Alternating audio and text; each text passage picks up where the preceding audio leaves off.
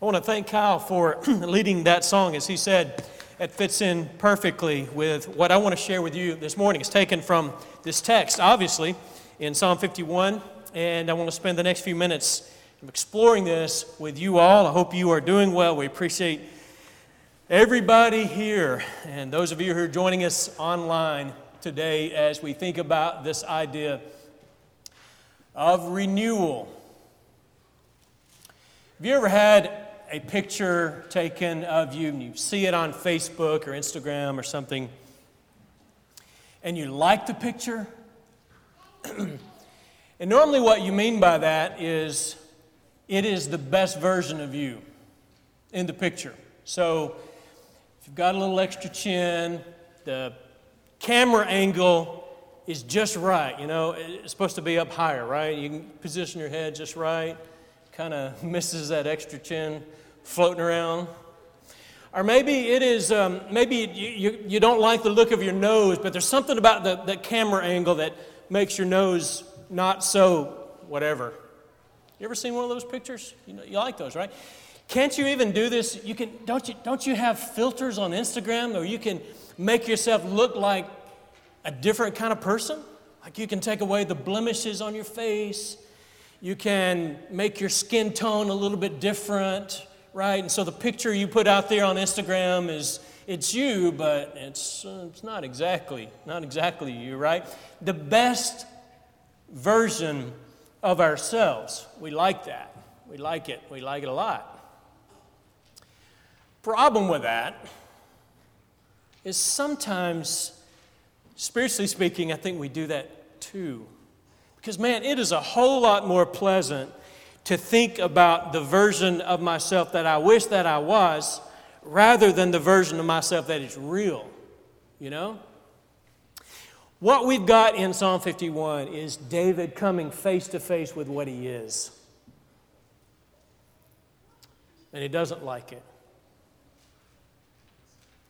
I read a commentary on this text this week, and the author pointed out something that I think is right. And, and, and he, he made an observation about the, about the church, about Christians in general. And he said that he doesn't think we're very good at repentance.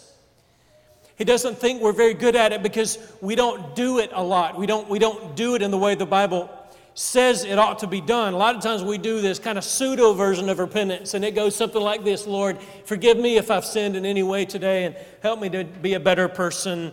Amen. Or, Lord, forgive me for doing this. Uh, but, but we don't really, we don't really get to the heart of it. We don't really get beneath the surface. We kind of skim around on the surface and we know, yeah, yeah, I've got some imperfections. I've got some things I ought to work on, but but don't really repent. If you have a malignant tumor and you're going to have surgery, what you want is for the surgeon to get every last bit of it, right?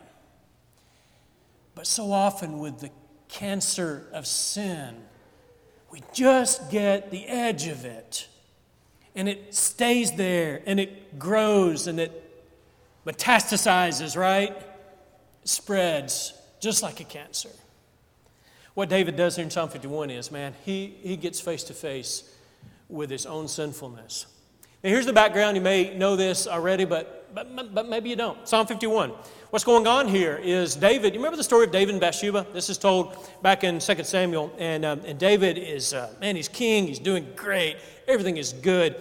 David, a man after God's own heart. This is David who had killed Goliath. This is David who'd been anointed when he was a teenager by Samuel. This is David that Jesus would be called the son of David. This is David, the greatest king that Israel ever had. Everything after David, every king after David will be compared to him.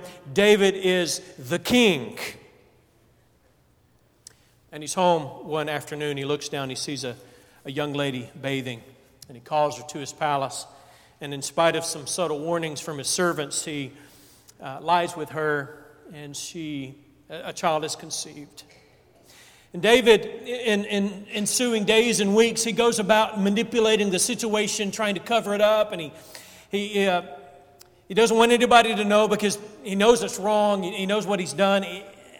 Even goes so far as to call her husband home from battle, hoping that her husband will go home and be with her and nobody will know whose child it is. I mean, it's, it's ugly. It's ugly in every way of ugly. Ultimately, has her husband murdered. Cover up, successful. But then God sends a preacher to him.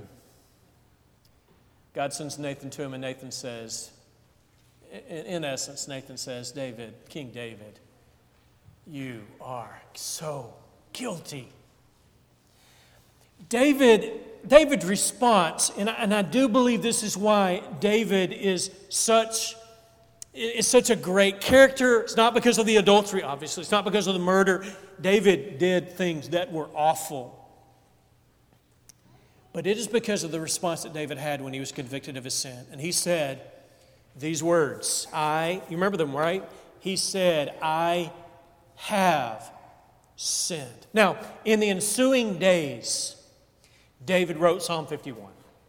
He wrote this, he wrote this psalm. And he cries out at the first of it, before we get to the part we're going to focus on, he cries out in verse 1 Have mercy on me, O God, according to your steadfast love. According to your abundant mercy, blot out my transgressions, wash me thoroughly from my iniquity, and cleanse me from my sin. For I know my transgressions, and my sin is ever before me. Against you, you only have I sinned and done what is evil in your sight, so that you may be justified in your words and blameless in your judgment. Behold, I was brought forth in iniquity, and in sin did my mother conceive me. Behold, you delight in truth in the inward being, and you teach me wisdom in the secret heart. Purge me with hyssop. He goes on, we'll look at that in a minute. But, but, but do you get a sense into the heart of David at this moment?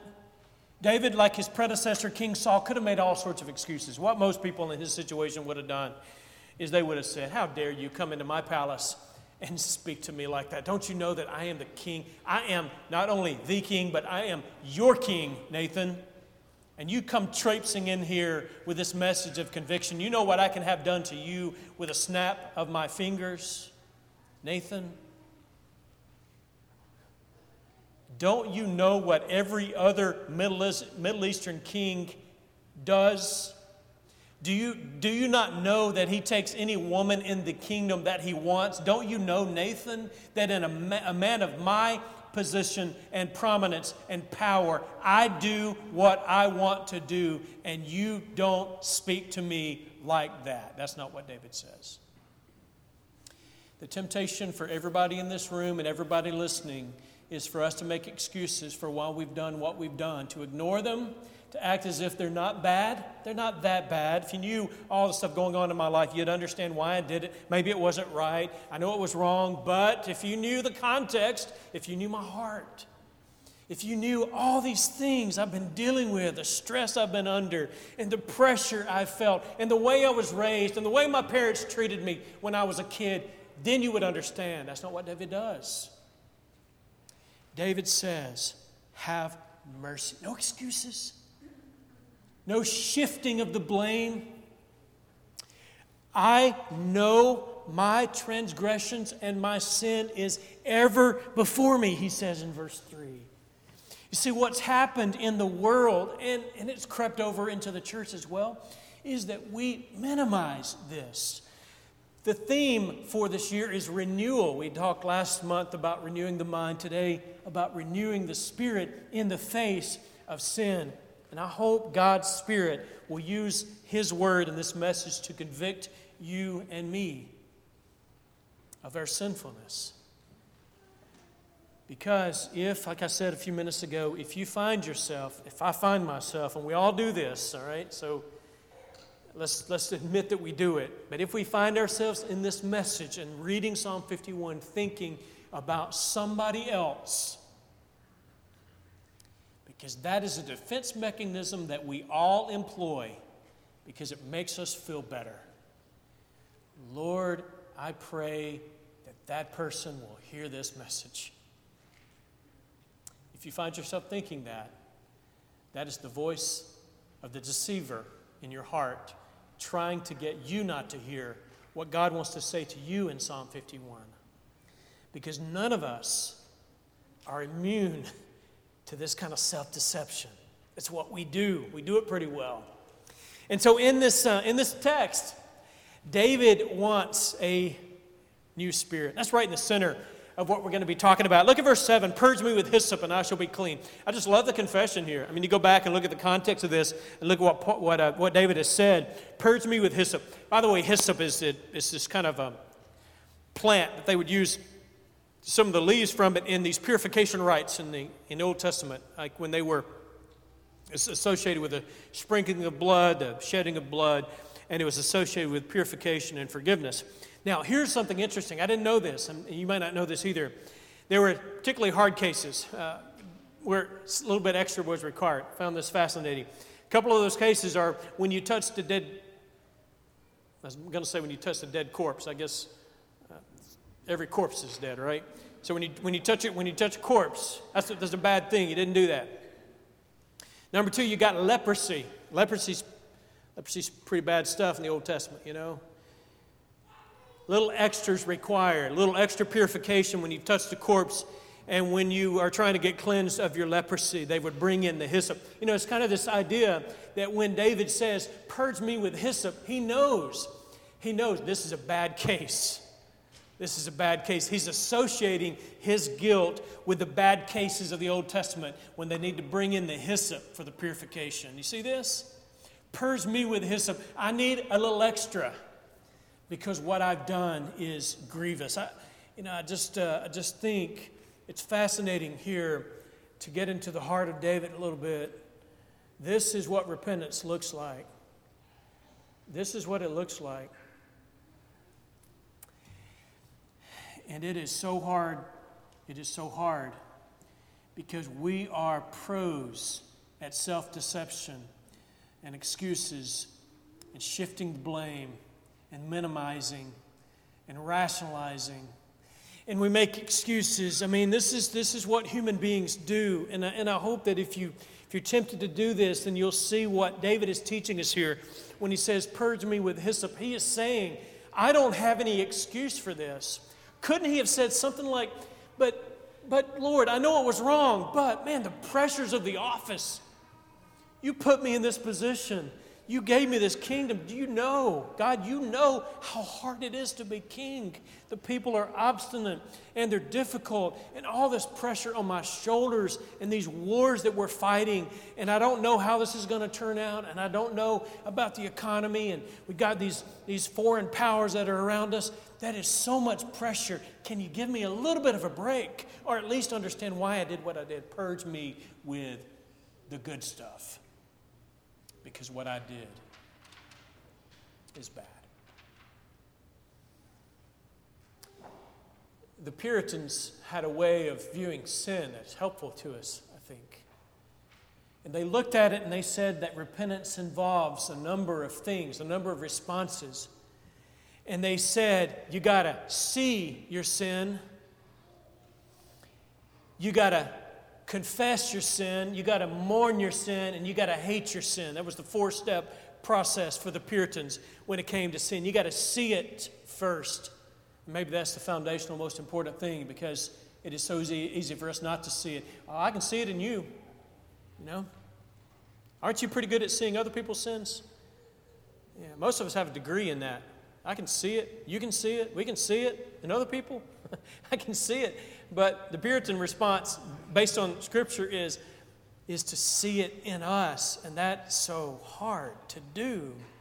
But that's what David does here, isn't it? I know my transgressions, my sin is ever before me. It's right in front of me. I can't get away from it. I wake up and I see it. I go to sleep at night and I see it. I see it.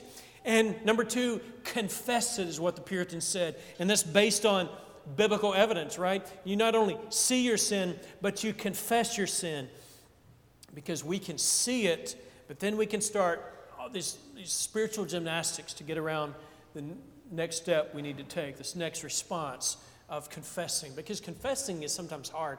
We can have it in our mind, but saying it with our lips is, involves kind of an identification we're not comfortable with. I see it and I confess it, I mourn it. You see mourning all over this text, don't you? My guess is David wrote this, however, he wrote it on a scroll. That scroll had some tear stains on it when David finished Psalm 51 because this is a heart that's broken. He saw it, he confessed it, He mourned it. We'll look at that a little bit more in our text in just a second, but, but he, he, he mourned it because he says, I, I want joy. I want to feel joy. I want, I want to enjoy the joy of your salvation, salvation, God. He, he, mourned it and he hated it. He hated it. It's so easy for us to hate sin in other people. We hate sin in the abstract. We hate sin in the world. We hate sin out there. Uh, but man, God help us. God help us to hate it in ourselves. See, we got to get to this place where sin doesn't bring us joy, where we don't we can see past these temporary pleasures that we get from sin and we can hate it for what it is. We can hate it for what it did to Jesus. We can hate it for what it does in the world. We can hate it for the distance it's created between us and God. We can, we can hate it. We see it. We confess it. We mourn it. And we hate it. That's what we see coming out of the psalm, you know. Purge me with hyssop. David wants to be and does experience this cleansing but then it goes on and, and, kind of bouncing off what I just said a second ago. Let me hear joy and gladness. Let the bones that you've broken rejoice. See, in this renewal, it brings about happiness. David recognizes that. I don't know where you are in your spiritual journey this morning, uh, but I think it would be naive for me to believe that there aren't people here, either here physically or here online who aren't living lives that are in opposition to the will of God consistently and persistently in your life. And if that describes you, first of all, we're, we're, we're thankful that you're here.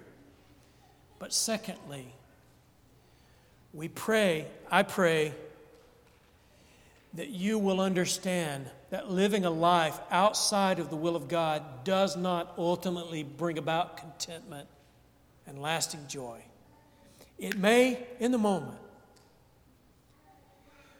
but the seed that you're sowing will one day produce the fruit of destruction and sadness and grief. David recognizes that. And I wonder for the rest of his life, and David dealt with the consequences of this until the day he died. For the rest of his life, David looked back on that spring afternoon, and I wonder, even though he knew he was forgiven, I got to think, knowing a little bit about the heart of David that we see here, I wonder if David, for the rest of his life, he would periodically have those moments where he looked back at that spring afternoon and he once again kind of kind of rehearsed what went through his mind and, he, and, if, you, and if he thought what in the world was I thinking? How could I have done that? It was so short sighted. And I wonder if he thought at times, man, I wish I could go back and I could see on the other side of the adultery. I wish I could have seen into the future and I could have known this is what it's going to bring about in my life.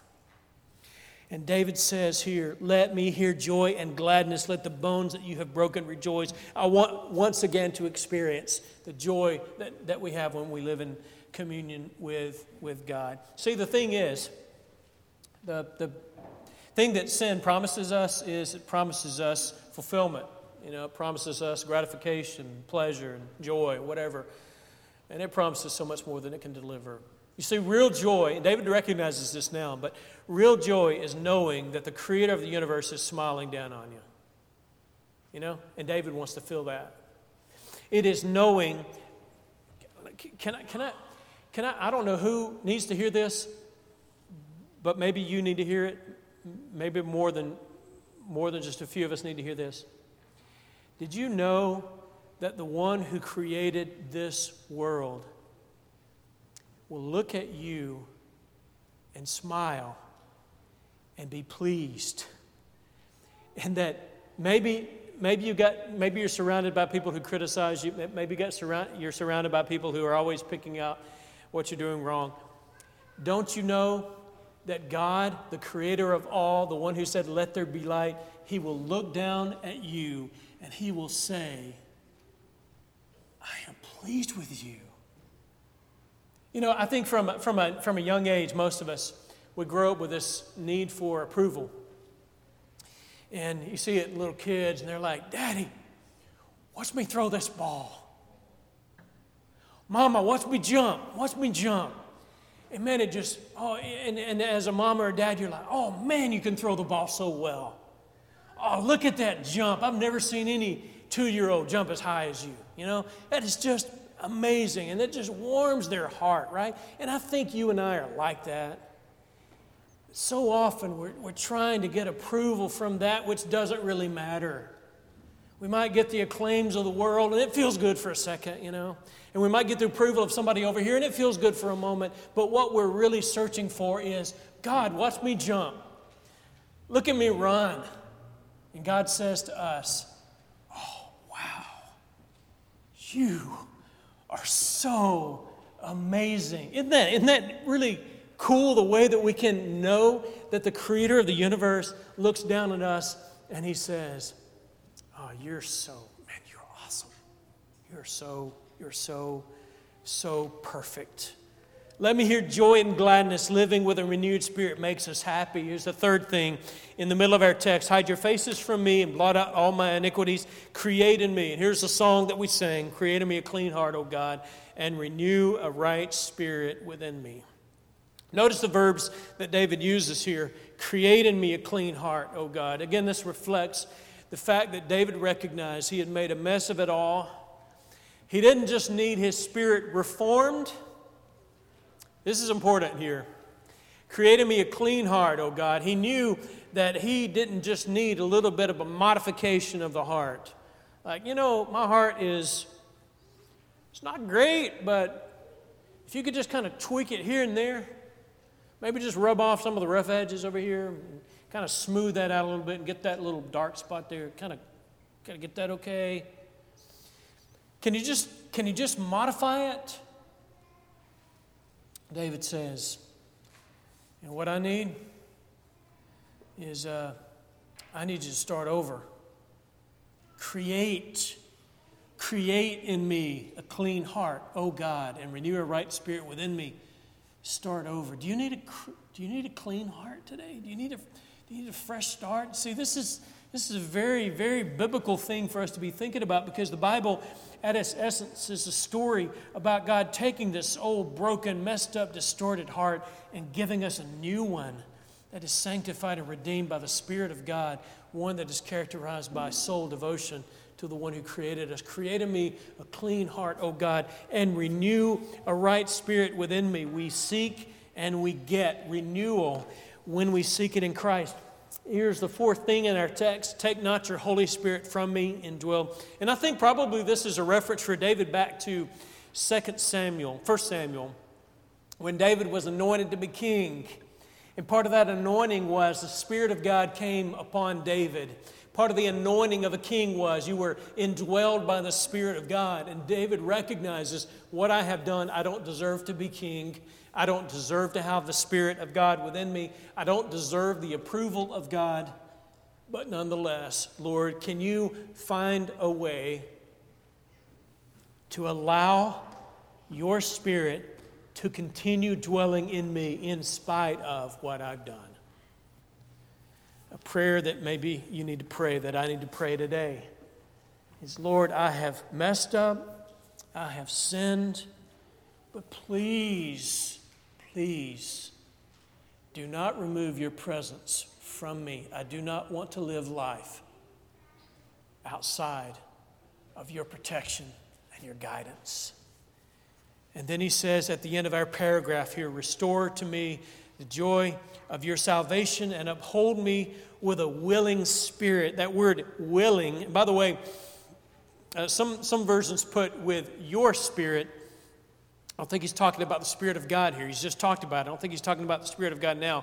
But he's, he's saying, Restore me or uphold me with a willing spirit. Give me a dependable and consistent spirit. That word willing is a word that means steadfast or consistent. And so he says at the end of this expression of confession and praise, he says, Lord, give me consistency. I don't, I don't want this, David says, I don't want this just to be the, the man speaking out of brokenness with no lasting consequences. I don't want this to be just a moment where, hey, I got caught doing what I shouldn't. I got my, I, you know, caught with the hand in the proverbial cookie jar, you know. And we probably maybe you've done this before. We've sinned, we get caught, we're really, really sorry.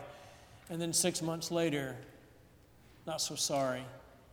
David says, Give me a willing spirit, give me a consistent, submissive, steadfast spirit. I want just to, I want to be broken, but I want, I want to maintain this kind of commitment to renewal and forgiveness. I don't know, again, you know, we've got people all over the path, spiritual path, a spiritual journey, you know.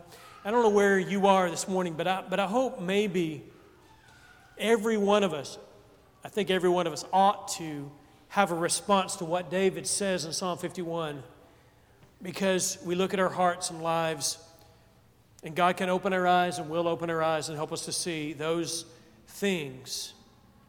And I think that maybe there's a tendency, I know there is, for us to think about, well, I've never done what David did. Never killed anybody, never done this or that. We look at other people and we think, man, that, that, that person there, I, oh, Lord, yeah, I fast twice a week. I give tithes of all that I possess. Lord, you know, I don't do that. There's, there's a tendency to respond that way. But what this text ought to teach us is that there's that same spirit in us all. The same spirit that says, I'm going to do what I want to do, Lord. When following you is hard, I'm going to take my own easy path. That's what I'm going to do. And that's what we've done. God, help us, the church, to have broken hearts. Broken hearts over what sin has done in us, you know, in us. If you're not a Christian this morning, I pray God, we pray God will break your heart. That He will help you to see what sin is doing in your life, that He will help you to see the devastating consequences of living a life outside of the sphere of the blessings of God and, and God's purposes for which He created you. And if you've experienced that moment and you want to come to the one who created you and you want to experience the forgiveness that David asked for and the, and, and the, the forgiveness that David received, then we invite you to come today and submit to Him in baptism as you repent and confess. And God will create in you a clean heart, and He will give you a renewed spirit. And He'll do that to anybody who's here today. Let's stand and sing. If you need to come, I hope you'll respond.